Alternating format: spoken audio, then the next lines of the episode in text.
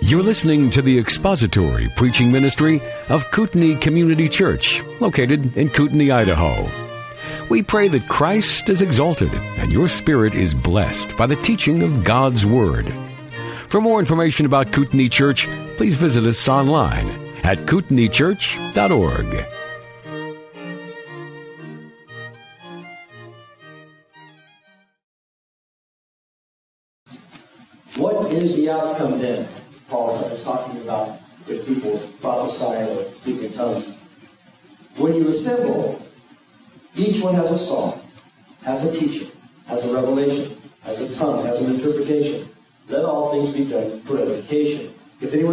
speaks in a tongue, it should be by two or three at the most, or at the most three, and each in turn, and let one interpret. But if there is no interpreter, let him keep silent in the church, and let him speak to himself and to God, and let two or three prophets speak, and let the others pass judgment.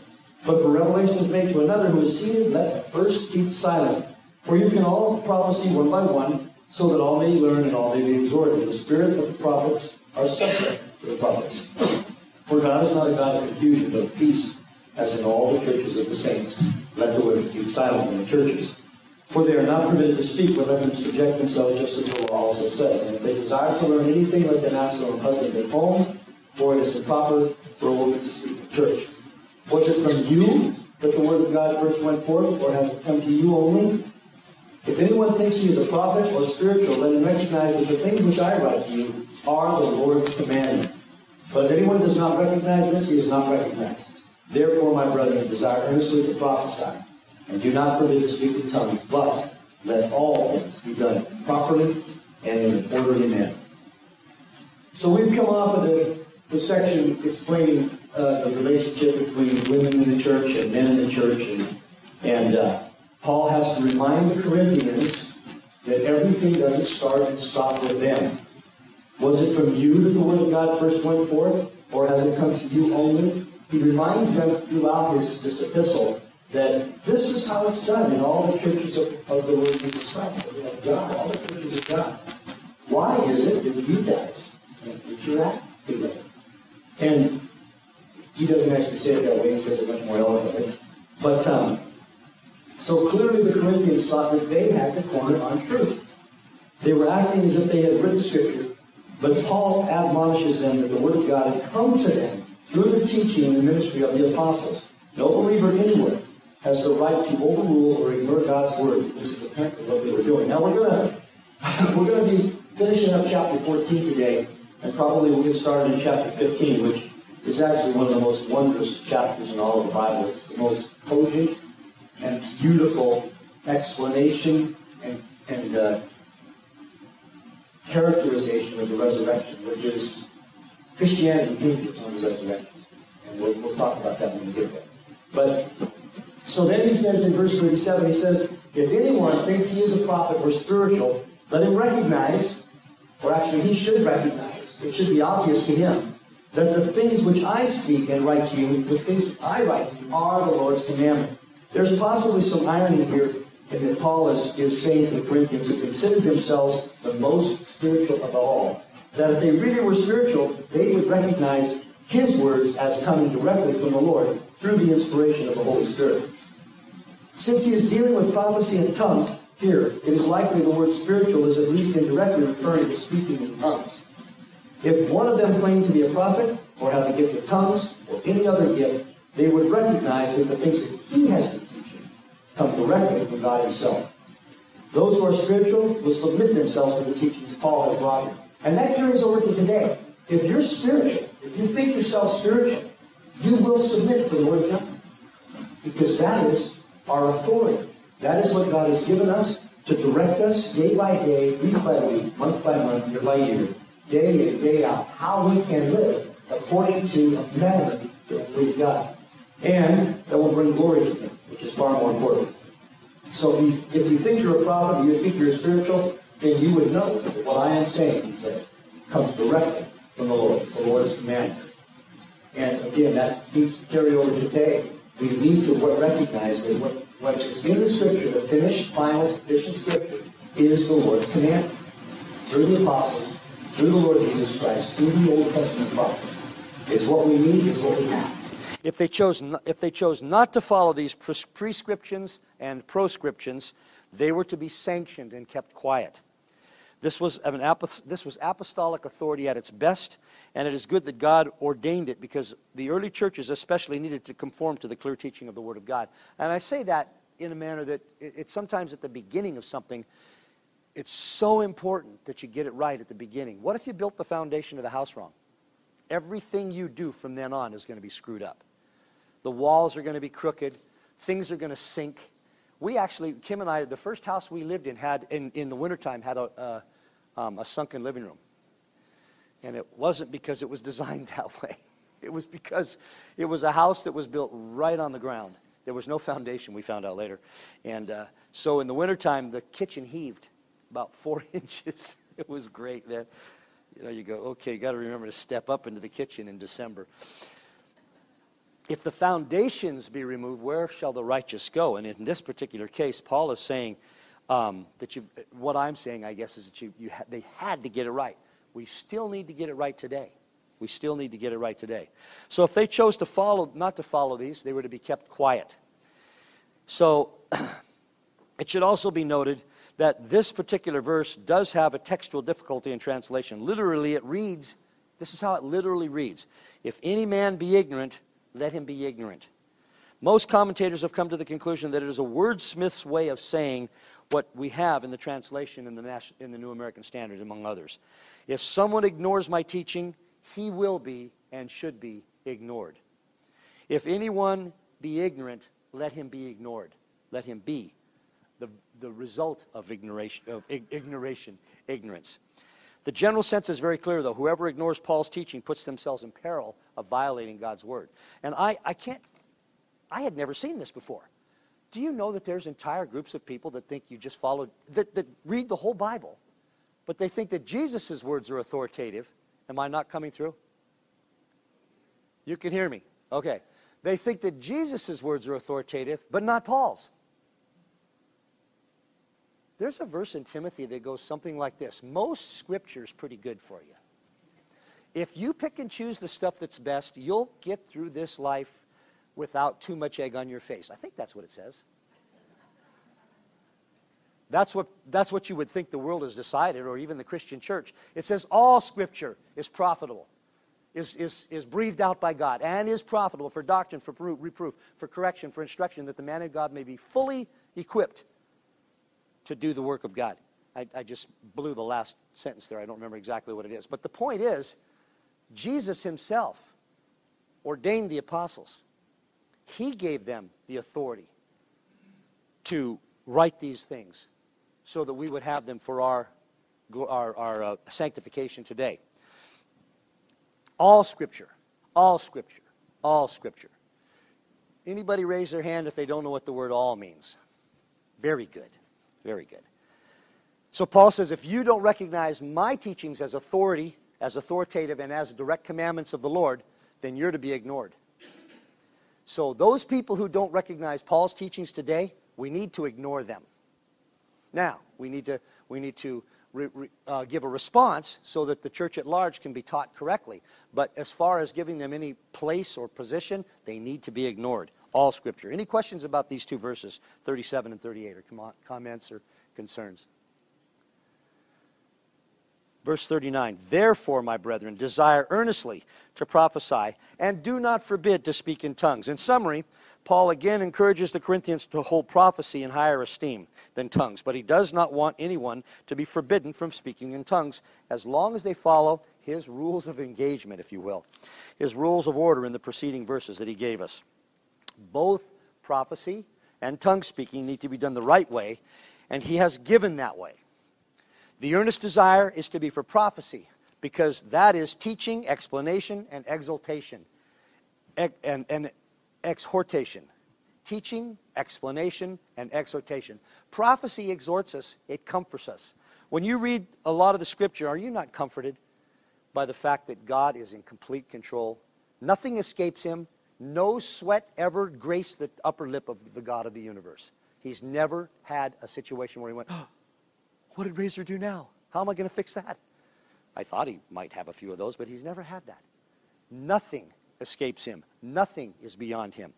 And so Paul says, desire prophecy. That is the teaching, the explanation, and exhort, exhorting believers.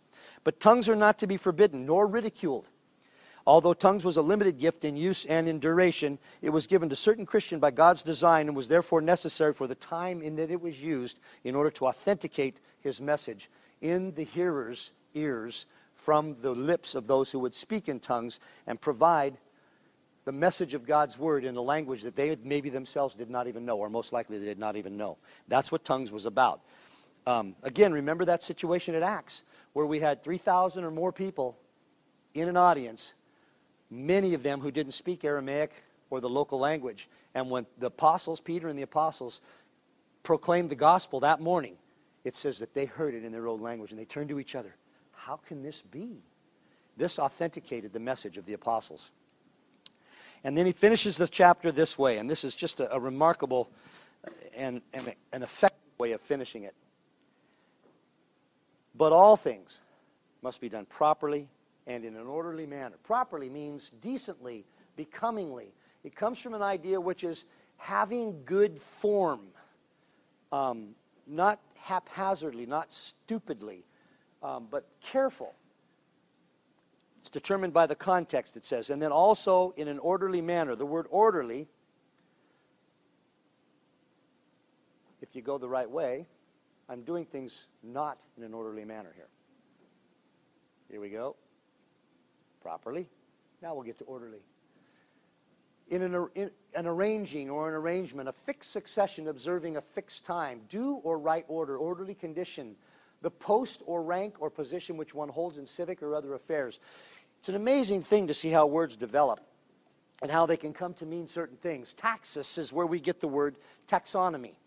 And today, what, what uh, that word connotes in our minds would be the, the tree of life and I'm using their terms. But so there's bacteria, there's, there's other, there's, there's three kinds of bacteria, and then we have the succession of life, taxonomy, and this is what uh, um, physical scientists use to describe animals. You've heard Canis lupus, which is a wolf, and it's of the, the genus Canidae, etc., the family Canidae, genus Canis, uh, species Canis lupus, dog.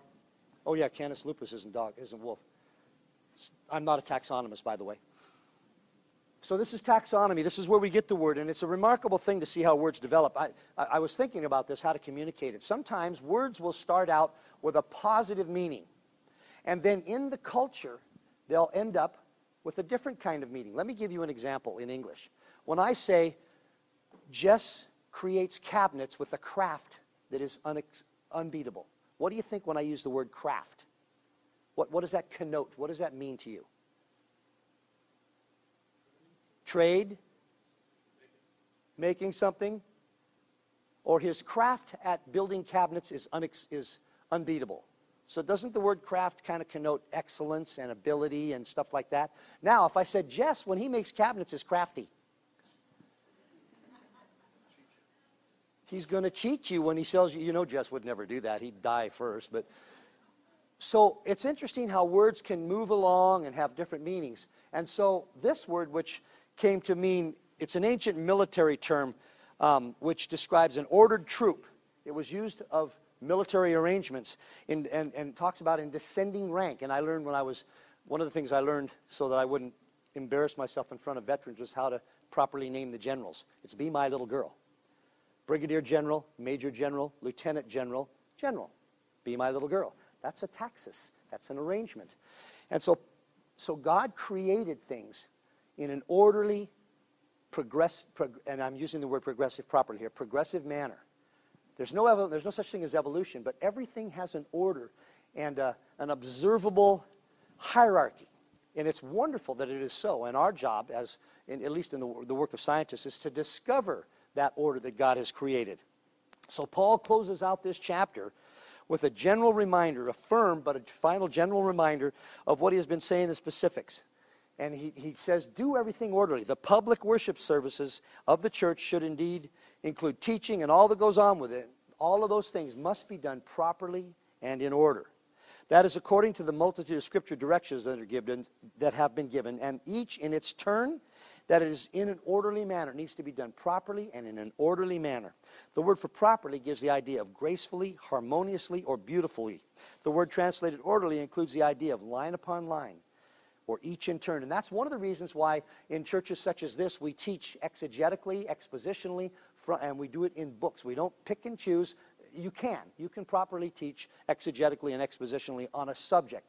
But it's far more effective to start at the beginning of a book and work from verse 1 to verse whatever, the last verse in the, in the last chapter, in an orderly, proper manner, beautifully done, hopefully beautifully done. so the word, it, it, connotes line upon line, each in its turn. From that, we, we get the word taxonomy. Each plant, bacteria, and animal is organized descriptively in the taxonomy of life so that it can be traced back to a common denominator. And, and to some degree, that is, is an excellent way of dealing with it. Although this taxonomy has its basis in evolution, it does have its uses. And for our purposes, it shows what Paul was getting at. Everything needs to be done.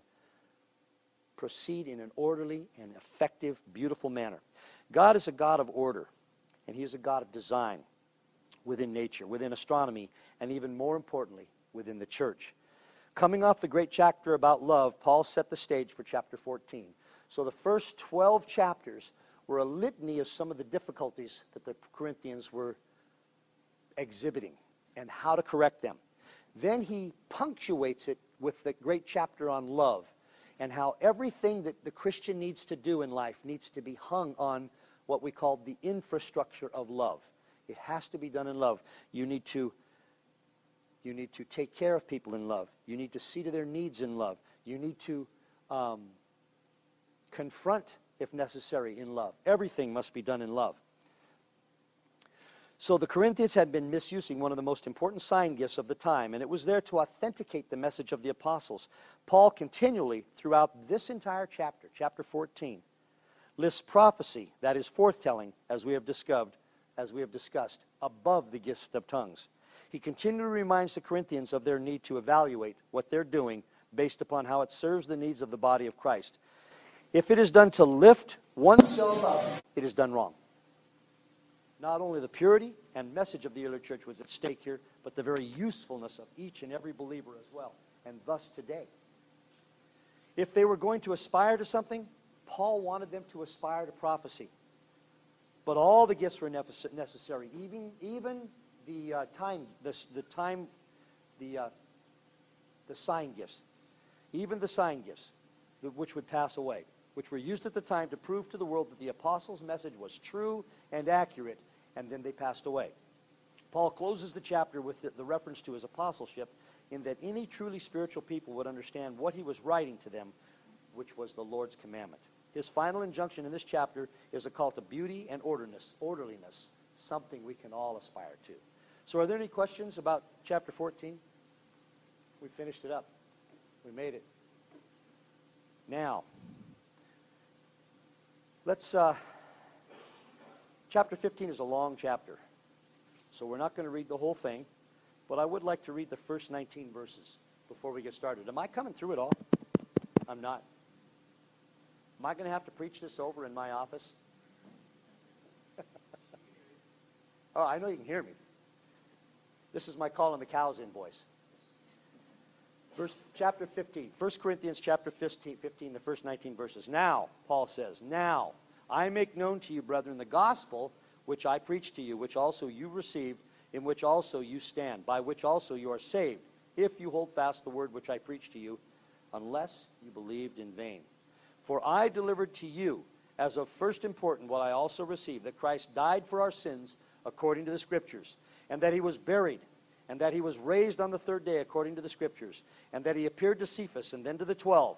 After that, he appeared to more than 500 brethren at one time, most of whom remain until now, but some have fallen asleep. Then he appeared to James, then to all the apostles, and last of all, as it were to one untimely born, he appeared to me also.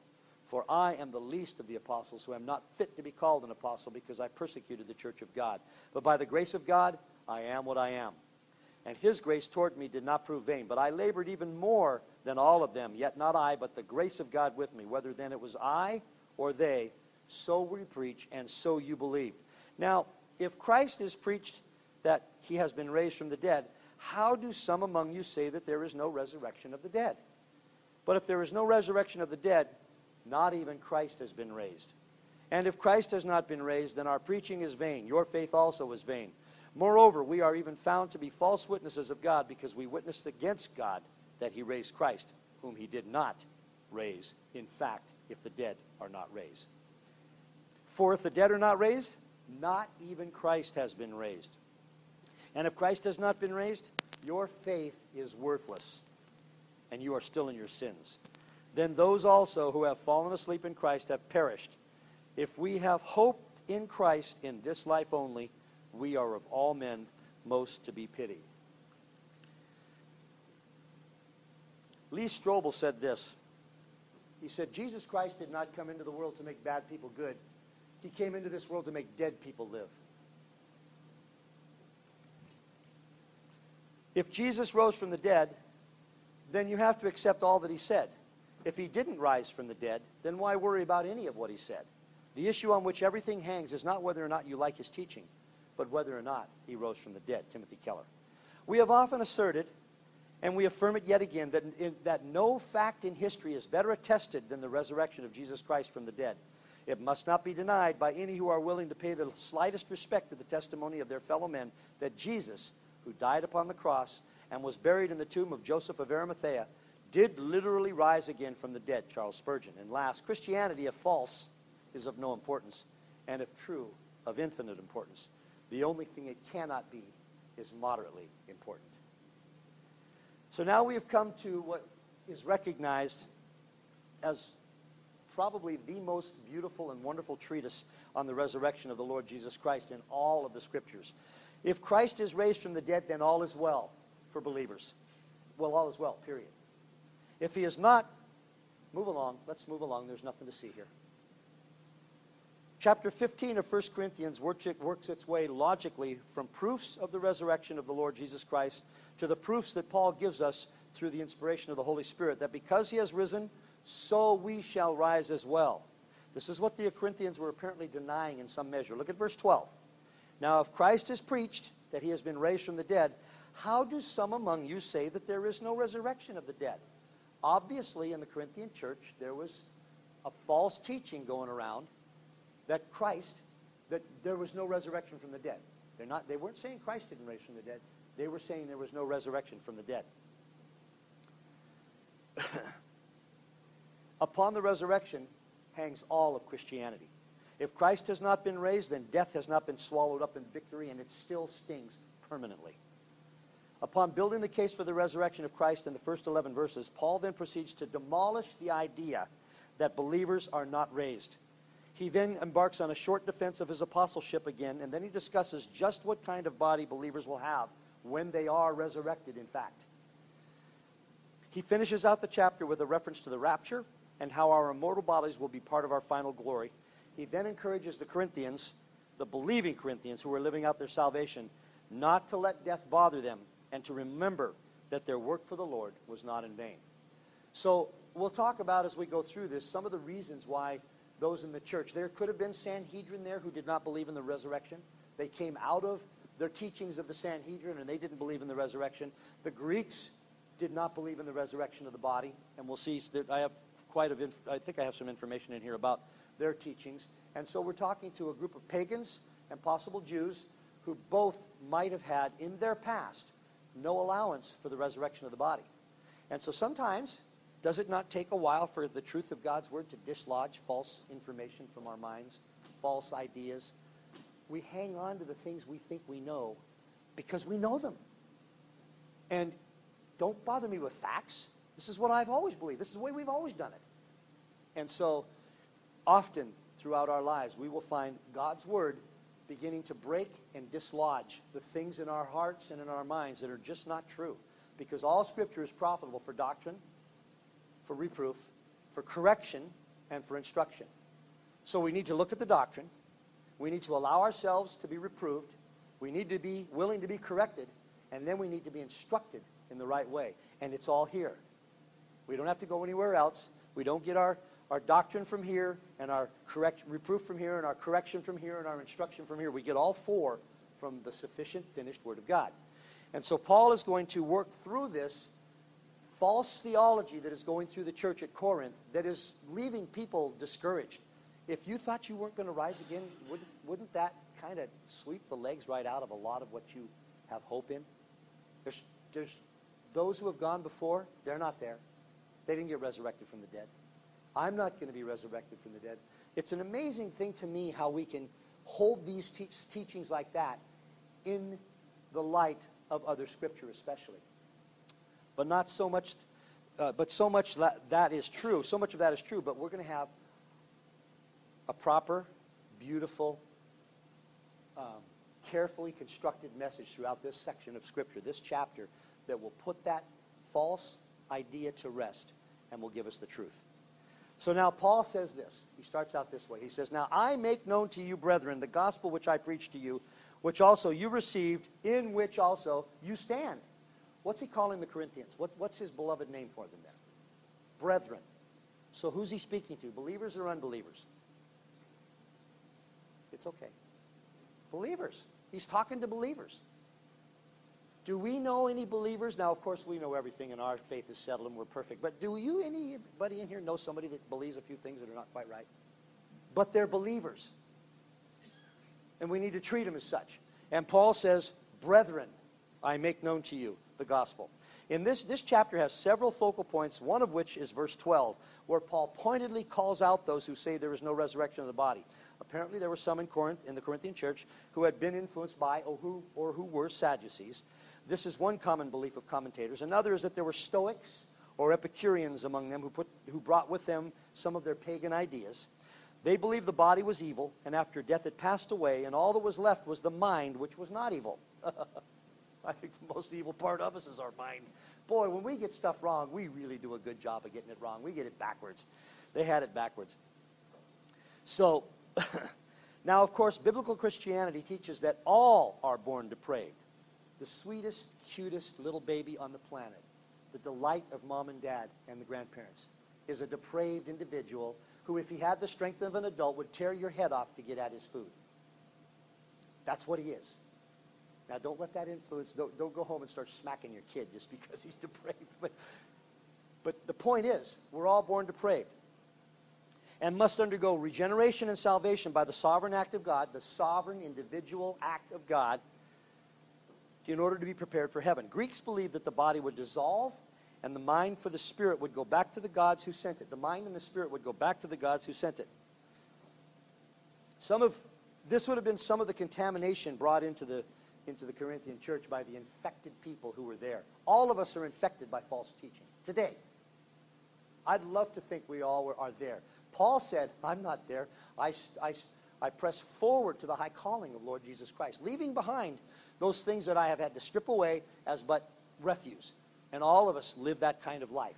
We move from grace to grace, sanctification to sanctification. Well, the Corinthians, at this point, were imbibing an improper doctrine about the resurrection. So, clearly, Paul is bringing this argument to believers because he calls them brethren.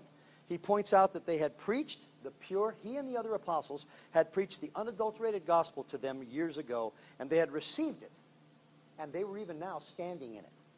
Yes, it is possible to stand in most of the truth of the gospel with some error attending our thinking. This is what the Corinthians were struggling with. Some among them were teaching that there was no resurrection of the body. Paul will begins to develop his argument to show how false, how false and how dangerous and how uncomforting that concept is. So in verse 2 he says, now he said in verse 1 Now I make known to you, brethren, the gospel which I preached to you, which also you received, and which also you stand, by which also you are saved. If you hold fast the word which I preached to you, unless you believed in vain. It is the gospel. It is God through the gospel that saved the Corinthians. The God of the gospel had chosen, regenerated, and saved liars, thieves, homosexuals, adulterers, con men, prostitutes, burglars, murderers, committers of incest, and many other, th- other sins. And he still does that today. The fact is that Paul calls them brethren, though. The fact that they were still an ongoing church testified to the power of the gospel. There were some there who had not had saving faith, though. They had believed in vain. Some heard but did not completely understand or believe what they had heard, and they walked away. They, some people, sometimes people walk away in their minds, and they're still sitting in the pews. But often they walk away physically. They walk away, and John talks about that. Some heard, but did not completely understand what they thought they were believing, and so walked away. Some had no depth of soil, and although it appeared they believed at first, when difficulties came, they withered away. Parable of the sower. Others appeared to believe, but then were dissuaded by the cares of the world. None of that is saving belief. None of this was saving belief. Paul is addressing the brethren, those who had persevered, for it is the persevering ones that demonstrate that they are saved. It is not the persevering that saves them, but the persevering is an ongoing, open demonstration that saving a faith is effective forever. And it is effective because it is a faith that God Himself has given to the ones believing. Ephesians 2 8 and 9. Even that faith is not of yourselves, lest anyone should boast. It is a gift of God. And those believing brethren Christian are the ones Paul is talking to now. How is it that some of you, he'll say in verse 12, will teach that there is no resurrection from the dead? So, any questions about that? Verse 1 or 2? Comments? Verse 3. For I delivered to you as of first important what I also received that Christ died for our sins according to the Scriptures. Paul delivered to the Corinthians the truth contained in the Old Testament, inspired by God. He did not make this up. And, he, and we are reminded by Peter that these were not craftily contrived tales, but rather the finished, perfect Word of God as contained in the Old Testament and in the inspiration that the Holy Spirit gave to the apostles and to the Lord, eh, well, and to the apostles. The Lord Jesus Christ was inspired because he was God in the flesh. Jesus himself when he spent the afternoon with the two disciples on the road to Emmaus, explained that the Old Testament scriptures spoke of him. He opened their, them up to the scriptures which spoke of him. The multitude of Old Testament passages the Lord Jesus Christ and his apostles used were what were primarily used as the instruction of the early church. Couple that with the inspired teachings of the Holy Spirit through the apostles, and we have the complete package according to the scriptures. The phrase for our sins, by the way, comes directly from Isaiah 53 5. But he was pierced through for our transgressions, he was crushed for our iniquities. The chastening for our well being fell upon him, and by his scourging we are healed. We are, our sins fall upon him. These are the things that were being taught to the early church. And Paul says, I deliver to you as of first important, terribly important, incredibly important, most important, what I received. That Christ died for our sins according to the scriptures. And verse 4 and that he was buried, and that he was raised on the third day according to the scriptures. Paul continues with the historical record, record of the crucifixion and the resurrection. Remember what the folks on Emmaus, the road to Emmaus, where have you been, Jesus? They didn't know it was Jesus, but where have you been? You've been living under a rock? Look what happened. They took the Son of Man and they put him on a cross and they killed him. And they put him in a tomb. Haven't you? Aren't you paying attention? Don't you read the right newspapers? Are you getting fake news? This as well, Paul said. Christ was buried, he was raised according to the scriptures. This as well was according to the scriptures. And then verse 15, we'll start the appearances and then we'll talk about it if you have any questions. Thus begins one of the most well attested incidents in history. Subsequent to the resurrection, the Lord Jesus Christ began his series of appearances, starting with his appearance to Peter, also called Cephas. It is surmised that he appeared to Peter first because he wanted to bring comfort to the one who had abandoned him at his crucifixion. This was a loving and generous thing to do, and Peter must have been doubly blessed and horrifiedly humbled. Can you imagine? You, you, you cursed the last time you saw him and said you didn't know him and walked away. And then the first thing he does when he comes back from the dead is he comes to you and, love, and treats you with kindness. Can you imagine? Your heart would go right to your feet. But what a wonderful thing it was. And what a what a, an impetus it gave to Peter to preach the gospel. Then he appeared to the 12 apostles, which would have been the 11. This was the normal way of referring to the apostles in the early church. This appearing was not a vision. And, not, and the word translated appeared is from the Greek horao, which means, in the passive, a physical seeing. They didn't see a holograph. They saw the living Jesus Christ in the flesh. He appeared to Cephas. He was seen by the twelve. There's, there's plenty of perfectly good Greek words that refer to visions and such. This is not one of them. They saw him. Any questions about that? Comments? There's so many theories about that, that like to mess that, mess that theology up. During one of his appearances, Jesus, knowing that future men would question his resurrection, made certain that he proved he, it was not a spirit but a flesh and bone human body they were witnessing resurrected from the dead. In Luke chapter 24, in Luke chapter 24, I don't know if you can read those, but we'll get to that in a minute. Um, he says this in verses 36 through 43, or the scripture says this. While they were telling these things, talking to one another about what they had seen on the road, he himself, Jesus, stood in their midst and said to them, Peace be to you. But they were startled and frightened and thought they were seeing a spirit. And he said to them, Why are you troubled? And why do doubts arise in your hearts? See my hands and my feet, that it is I myself. Touch me and see, for a spirit does not have flesh and bones, as you see that I have. And when he had said this, he showed them his hands and his feet. They still, while they still could not believe it because of their joy and amazement, he said to them, Have you anything here to eat? They gave him a piece of broiled fish, and he took and ate it before them. Casper never eats. Anybody know who Casper is, or am I dating myself? Have you ever seen him eat? I rest my case. Hollywood proved it for us. The point is, spirits don't need to eat. The Lord Jesus Christ showed them by many proofs that he was who he said he was, that he did exactly what he said he would do. Can you imagine the amazement in the apostles? He said these things. This body will be, this temple will be destroyed, but I will raise it up in three days. Because they would be going, oh, that's what he meant. Wow. It would have been amazing to be in that room, to see the, the looks on their faces and the looks on our faces too. So here's some of the timeline. So we have Mary Magdalene. He appears to Mary Magdalene, Simon Peter, uh, the 11 disciples, and just kind of showing how many days. Resurrection Sunday, three days. Over the next few weeks, is that thing just blurry or is it me? It's just too small. Then seven of the disciples at the Sea of Tom at, at the Sea of Tiberias. I thought it said Thomas. And then James, and then all the ones below, and then the locations. I apologize for the blurriness. It didn't look blurry on my. It doesn't look blurry on my paper here. You just can't see it.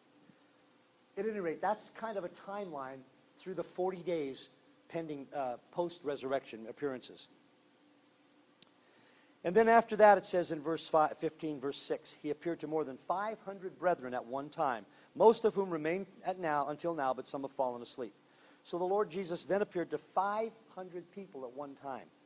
Tradition puts this on Mount Tabor as if to bolster and, and as if to bolster the conclusive evidence Paul is presenting and reminding the Corinthians about the resurrected Jesus appeared to people that were still alive. You could go talk to them. Yeah, we saw him. He came to our house. It doesn't detail what those appearances were, but he appeared to many other people. He appeared to 500 at one time.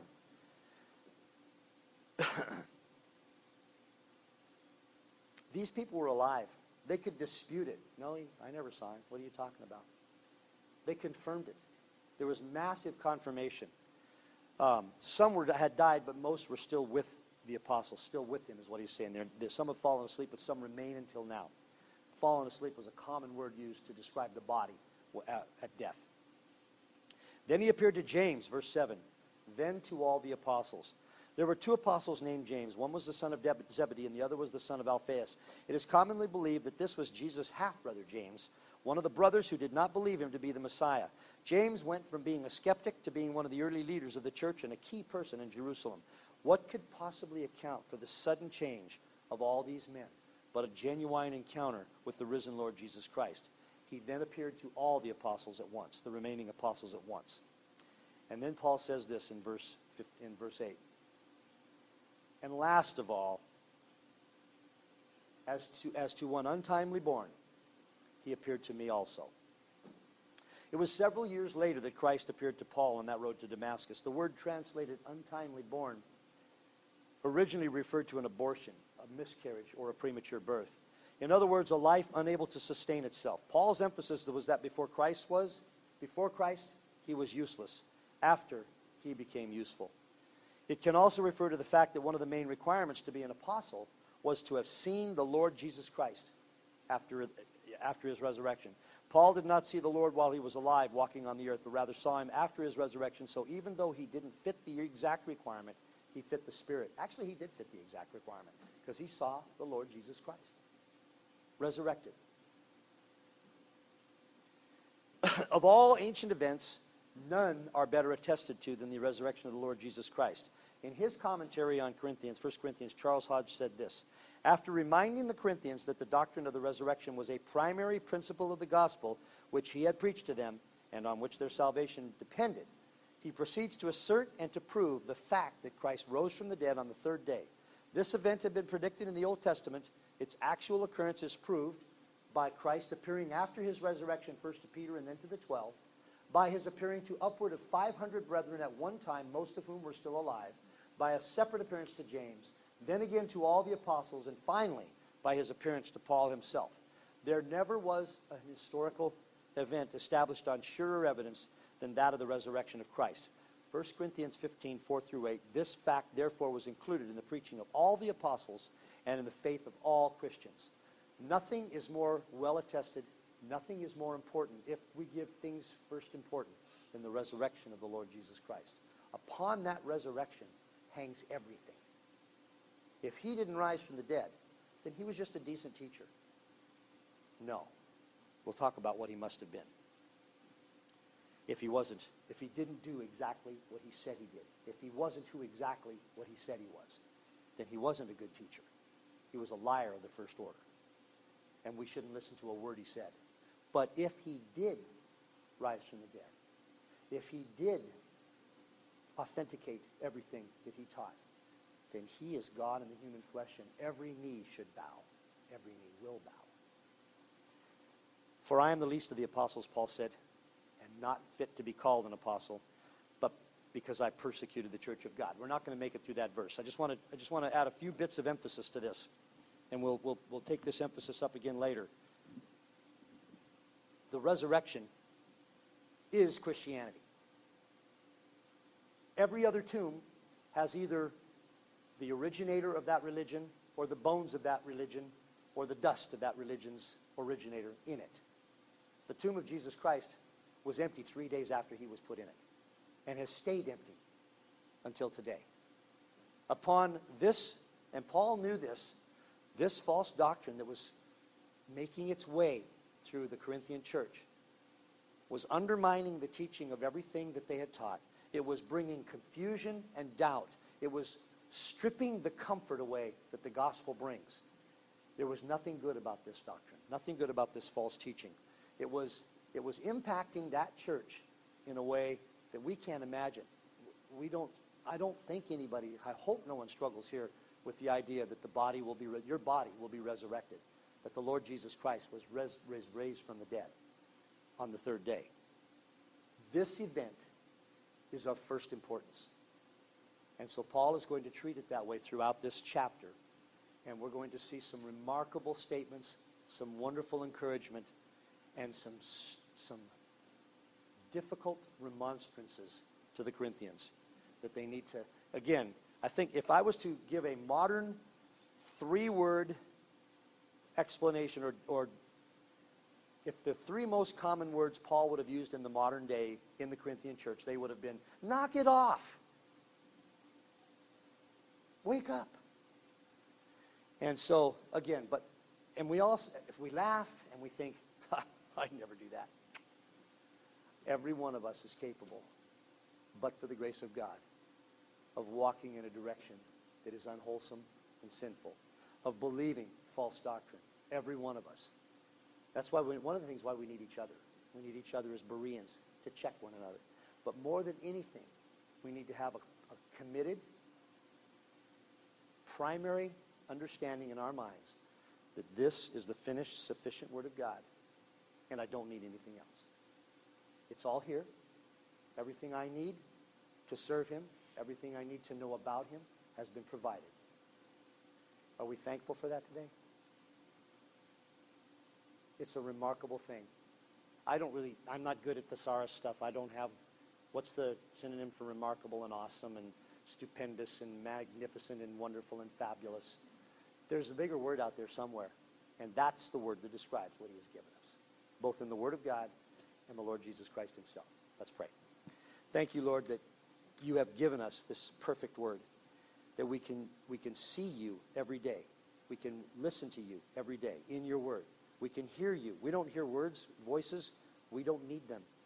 That was for a time when you were authenticating things. We have now your Word, and it is what drives us. It's what motivates us. It's what gives us the strength to move day to day by the work of the Holy Spirit in our lives and His grace. Might we be all that you want us to be, moving from grace to grace, sanctification to sanctification, working out our salvation with fear and trembling every day to become the people that you want us to be. And we'll thank you for that in Jesus' name. Amen.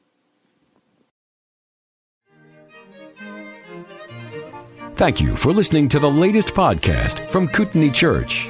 If you'd like to learn more about Kootenai Church or to donate to our church ministry, you can do so online by visiting kootenaichurch.org. We hope you enjoyed this podcast and pray you'll join us again next time. Once again, thank you for listening.